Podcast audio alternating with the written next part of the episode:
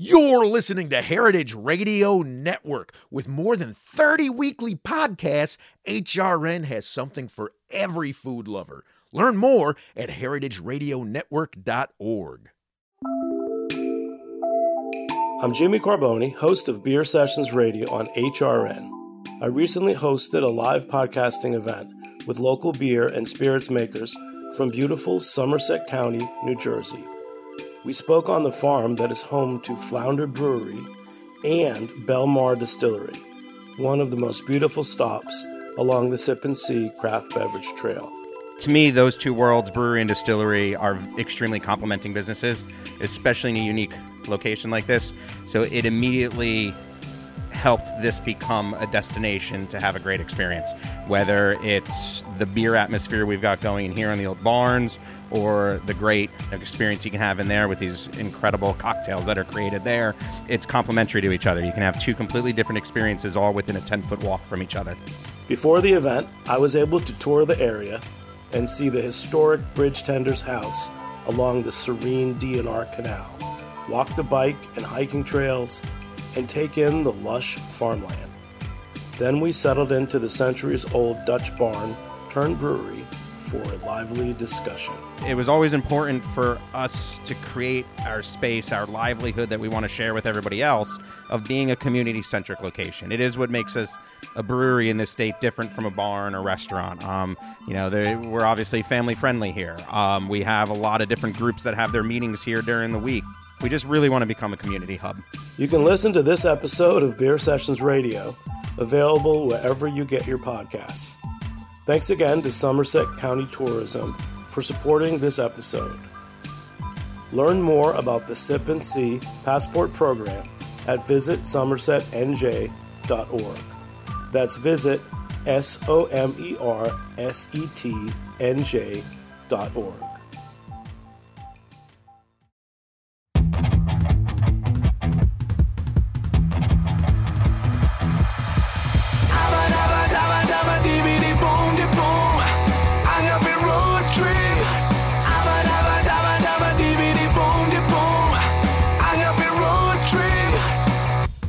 I'm I am Chava Periban. This is Agave Road Trip. It is the award winning, critically acclaimed podcast that helps Gringex bartenders better understand agave, agave spirits, and rural Mexico. And today, Chava, you don't. I'm going to. Today, what? what? Today, Chava, I'm going to tell you everything you don't know about pulque. Try me. Okay. So, how long can pulque last and still be consumable? Depends. Okay, give me a number. Okay, give me so a depends. I'll, give I'll, give, a... I'll give you two different examples. Okay. One in close to Mexico City where it's rather cold and Yeah. where they just do typical fermentation of the pulque. Yeah. I will claim that it after five days it gets thick and vinegarish and it doesn't it's not grand. But I have heard of a place in Michoacan where they actually cook the agua miel and then let it ferment very slowly. And then that can last a lot longer, but I don't have a number in mind. Okay. What if I were to tell you that in Oaxaca, Hmm. they are making pulque without heating up the agua miel, and it lasts, well, when I had it, it Mm. was five months old. Did you? Is this a Spanish conundrum? No, Like, this is not Roy. That's a fair question. Roy was with me Okay, because you'd abandoned me on this agave road trip. I had a holiday, uh, Lou Banks holiday. yes, that's, that's that's very fair. Um, Roy came with me, so there was not a translation issue. And in fact, Hmm. in fact, I heard about this, and I think maybe you heard about it. Five months? I think you heard about it as well from our friend Alvin Starkman. So Alvin connected us to. Oh, hang on, let me make sure I get the name right. Connected us to Reina Cortez Mm-hmm. in uh, in Santiago Matatlan, Oaxaca, because I was gifted by our friends at Sombra Mhm. a couple of barrels. You remember this now? I, remember this. Yes, yes, yes. A couple of Bordeaux barrels that they had used. Bordeaux. I'm sorry. Bordeaux. Bordeaux barrels that uh, they had used to age their mezcal, right? Mhm. And uh, and my intention was to give it to a couple of tinacaleros, I think they call them the people who make pulquero, pulque. yeah, well, pulqueros, tina, tina caleros, uh, pulque producers. I don't know, man. Yeah, okay. Uh, give them to them so that they could ferment their uh, their agua miel into pulque in the barrel because I want to taste that. Yeah. But, so we gave uh, a barrel to Reina, and uh, and she and I got a message from Alvin a, f- a few months later that he had the most delicious three month old aged pulque from it, and I'm thinking, no such animal. Yeah, no, no, no. This is thi- like I, I need more details because I'm absolutely doubting this. Right, Okay. right, right. And and I was too, and I thought maybe he misunderstood, and maybe she'd been aging or uh, fermenting in it for five months. But no, sure as hell, we showed up. Roy and I tasted it. It was absolutely delicious. And she, so she, Wait, wait, wait. You have to give me more information about how this tasted. Delicious. No, no, know, no, like, no, there no. was like, it was what was it thick? What it, It was was thin. acid? It was was it bubbly? Uh, it was not not as bubbly. So we had uh, one day old, two day old, and five month old, and it was it was still bubbly, but not as bubbly as the one or two day, right? And it was thin. It wasn't as viscous as most pulques you know we've had, That even, are- even that in general. Yeah, yeah, or yeah. even new. It wasn't as viscous at all. So when when I had Roy ask uh, Reina like, "Why is this? What what does she think's going on?" Um, the first thing that she suggested was a it's the kind of agave that she uses. Okay, you know why I don't buy this? Wait, wait. even, even you tried to tell me on the on the on, on the five month uh story, like why the type of agave? Because I know these people; they will drink this. There's no chance a barrel of pulque would last for five months in the household of someone in Matatlan. Oh, you're just I, like so you think she was just lying? I'm not. I'm not saying lying. I'm. I'm open. Like I have a theory, but okay. Okay. Try to tell me about the the type of agave. Okay, so the first thing that she said, uh, you know what? Actually, there's a, let's pull up her quote instead of like me doing it. We're gonna we're gonna run her quote. So Roy, run the quote. Mm, la bebida pues tiene cinco meses This drink has been there for five months. es que está en One of the main reasons for its lightish texture being that it is in a barrel.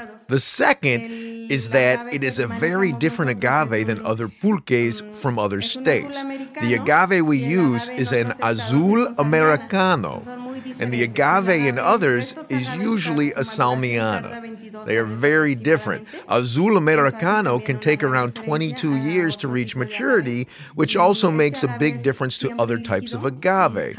This agave is always liquid. Menos de It never acquires viscosity unless some bad bacteria touches it or enters the preserve. Then we can observe something thick and with a bad smell. Jesus Christ! You just really blew my mind. Okay.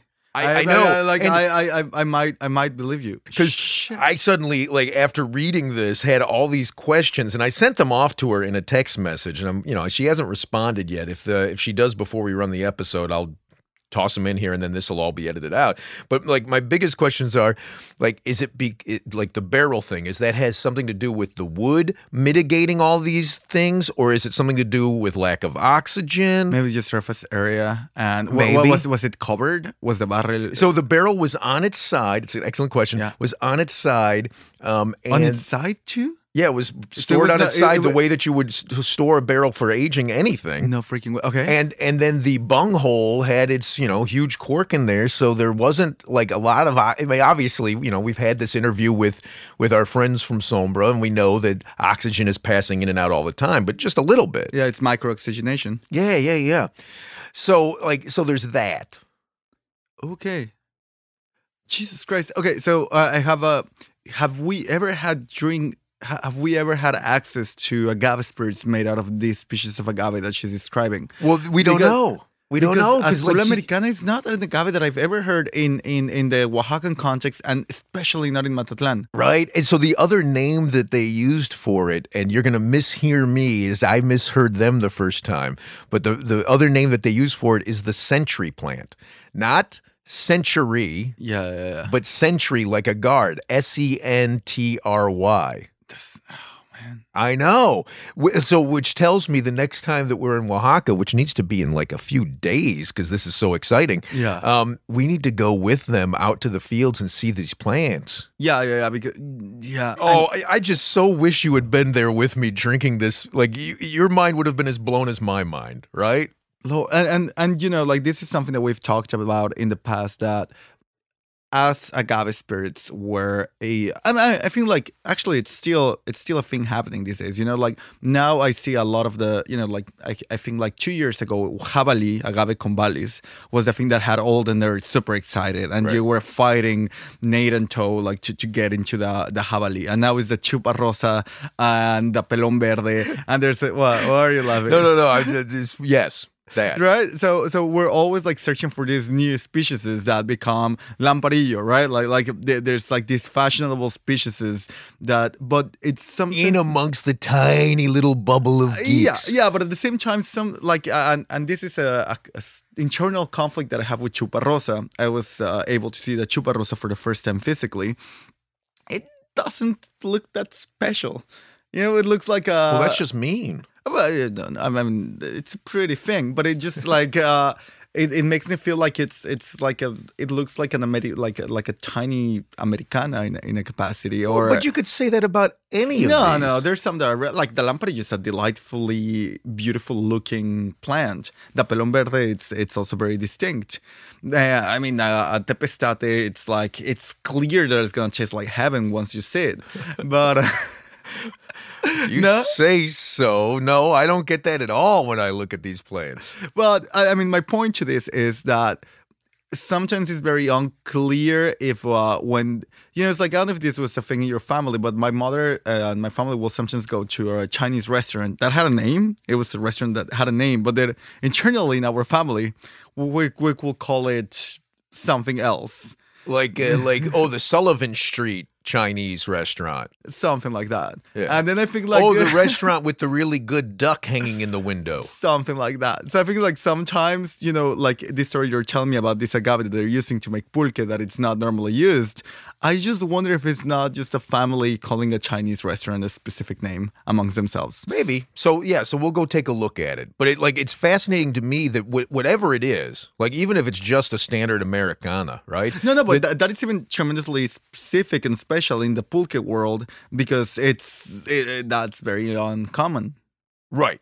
That's but that's what I'm saying. It, so if if she's correct, if part of this is because it's the different agave and the aguamiel is thinner as a result, and because of that you don't get the viscosity and the. fr- Oh, I love that's what I'm so saying. Lo- and so okay, so that's like I've got another one, but it feels to me like you've got other. Do you want to? Yeah, no, yeah, I, want to keep on talking about this. So the other thing that that I like, I mean, this is you know, like I I I've been I have been doing a little bit of research on convallis, javali, Yeah. and you know this behavior that it has that it foams up when you're distilling it Yeah. and everybody blames the saponins and then i tried to research like is there really anything behind that that it's not just some random internet post and uh and, or and- some random mescalero guess. Y- Yeah, but the, I don't see any mescalero blaming saponins when you ask them about that. oh, really? Yeah, like no. What, The- what do they blame? uh, I don't know.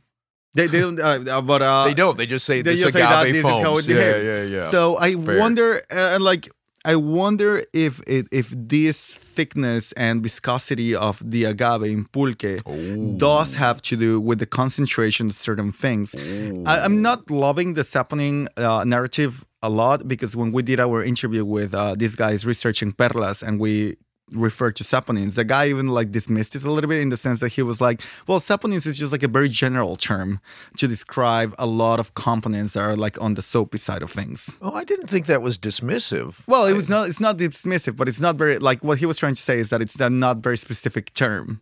right, Just right, to right. Which I get. So there's is like to say oils, or to say Yeah, it's like yeah, something and- tremendously general. well. So if you if you uh, if if you apply that in my very hmm. non-intellectual way to this situation, in essence, what you're saying is, oh yeah, the things that are saponins in this agave are different than the saponins in that agave. The result is a different viscosity. Well, or saponins are God knows what.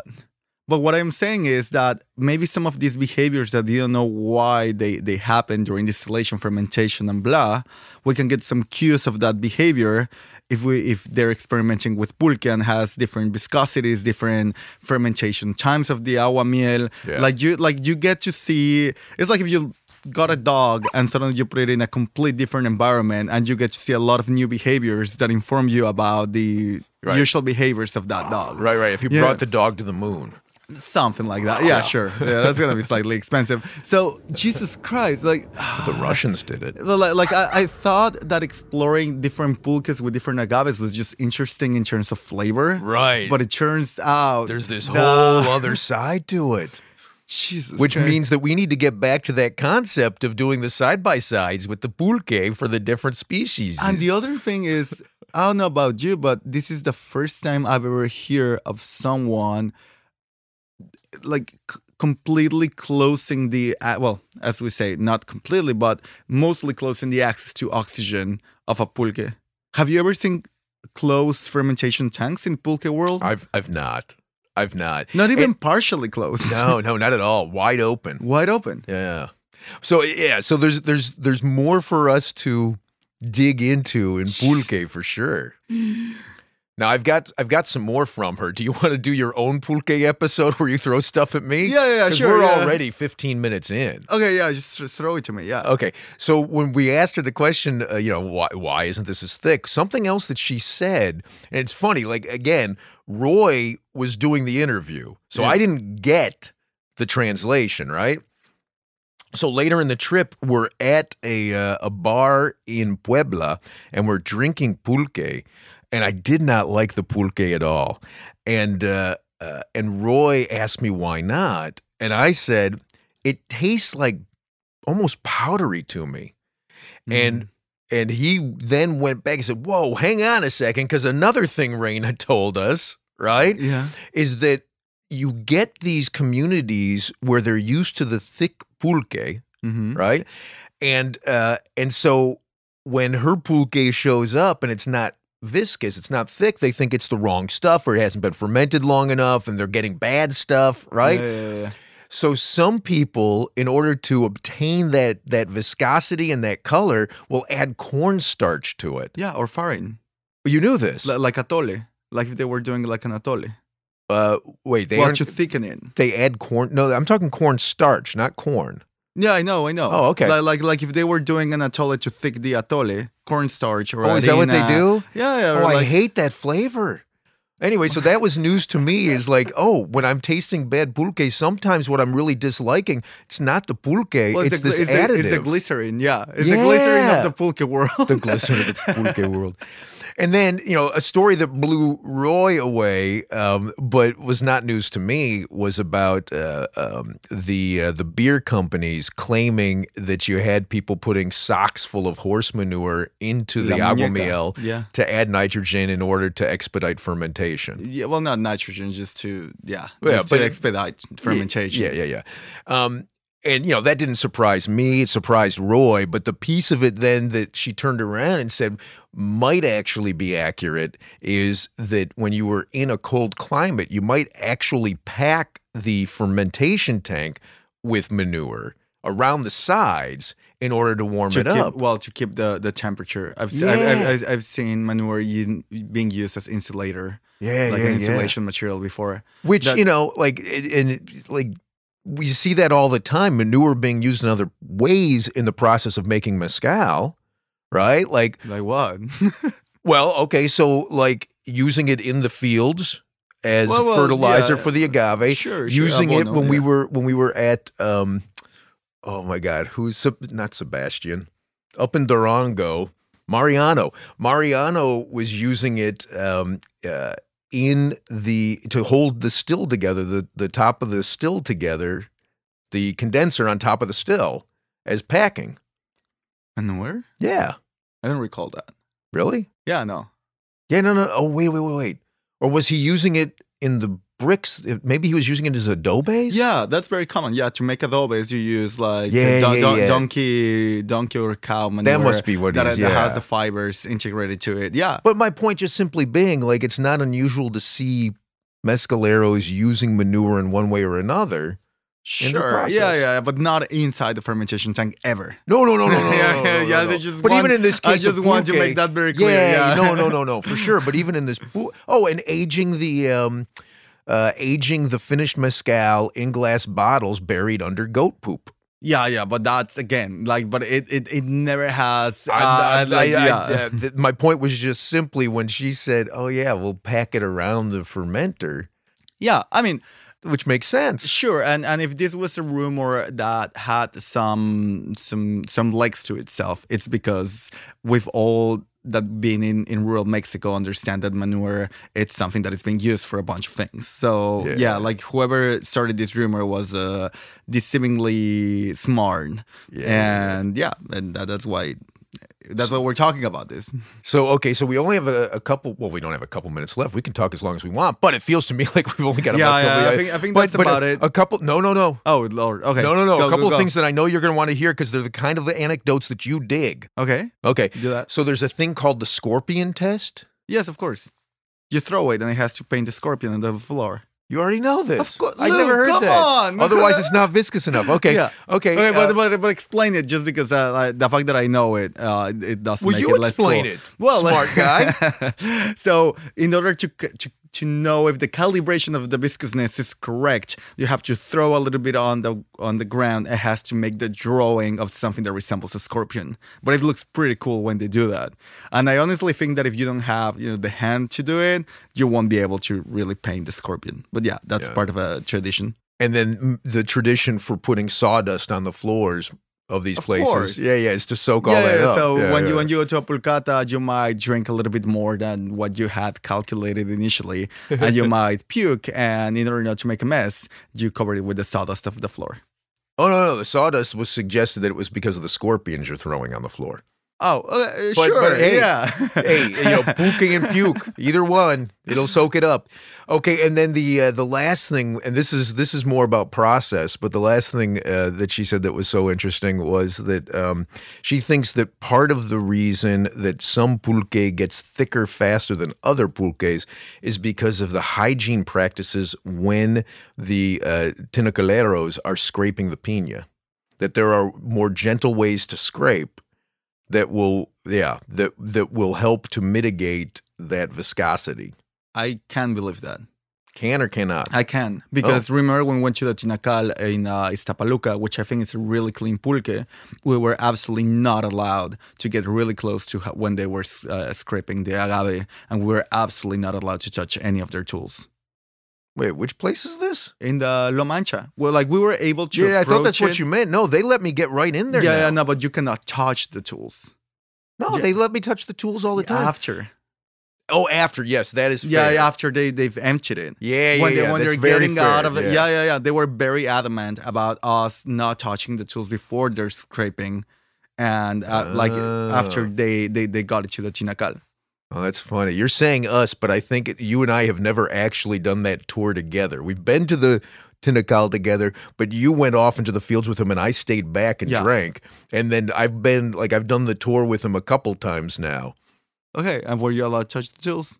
Uh, yeah, though I never like I never asked. He just offered at the end, and I never really paid much attention to the fact that it was at the end as opposed to in the middle. It's interesting. Oh, right. Yeah. Cool. I mean, I love all the information you collected. To be honest, like, cool. Well done, Lou. well, thank you, Chava. So let's wrap this episode, and then you can blow me away with what you know about Pulque that I've never heard of. bunch of stuff, Lou. Don't Hasta you worry. pronto. Adios.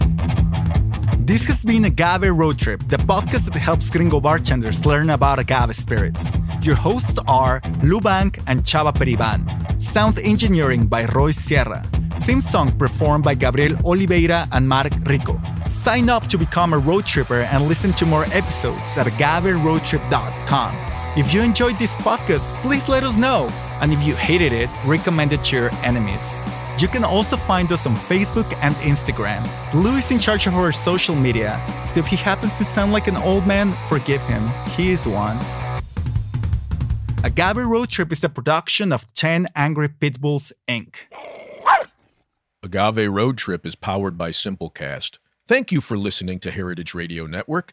Heritage Radio Network is food radio supported by you. For our freshest content, subscribe to our newsletter. To subscribe to the Heritage Radio Network newsletter, enter your email at the bottom of our website, heritageradionetwork.org. Connect with Heritage Radio Network on Instagram and Twitter at heritage underscore radio. You can also find Heritage Radio Network at facebook.com slash heritage radio network. Heritage Radio Network is a nonprofit organization driving conversations to make the world a better, fairer, more delicious place. Heritage Radio Network couldn't do that without support from listeners like you. Become a part of the food world's most innovative community today. Subscribe to the shows you like, tell your friends, and please join the Heritage Radio Network family by becoming a member. To become a member of the Heritage Radio Network, click on the beating heart at the top right of our homepage. Heritage Radio Network can become addictive. Programming you here on Heritage Radio Network can drive you to eat, drink, and listen to more programming on Heritage Radio Network. If it drives you to drink, please do not drink and drive. Drink responsibly, eat responsibly too, and listen to Heritage Radio Network responsibly. To listen to Heritage Radio Network responsibly, wear protective earbuds. While wearing protective earbuds, do not drive or walk. Sit in a comfortable chair. If that comfortable chair has a hard seat, please remember to get up and stretch every 30 minutes. If you get up and stretch every 30 minutes, do not stretch beyond your abilities. Stay within your defined stretching capacity and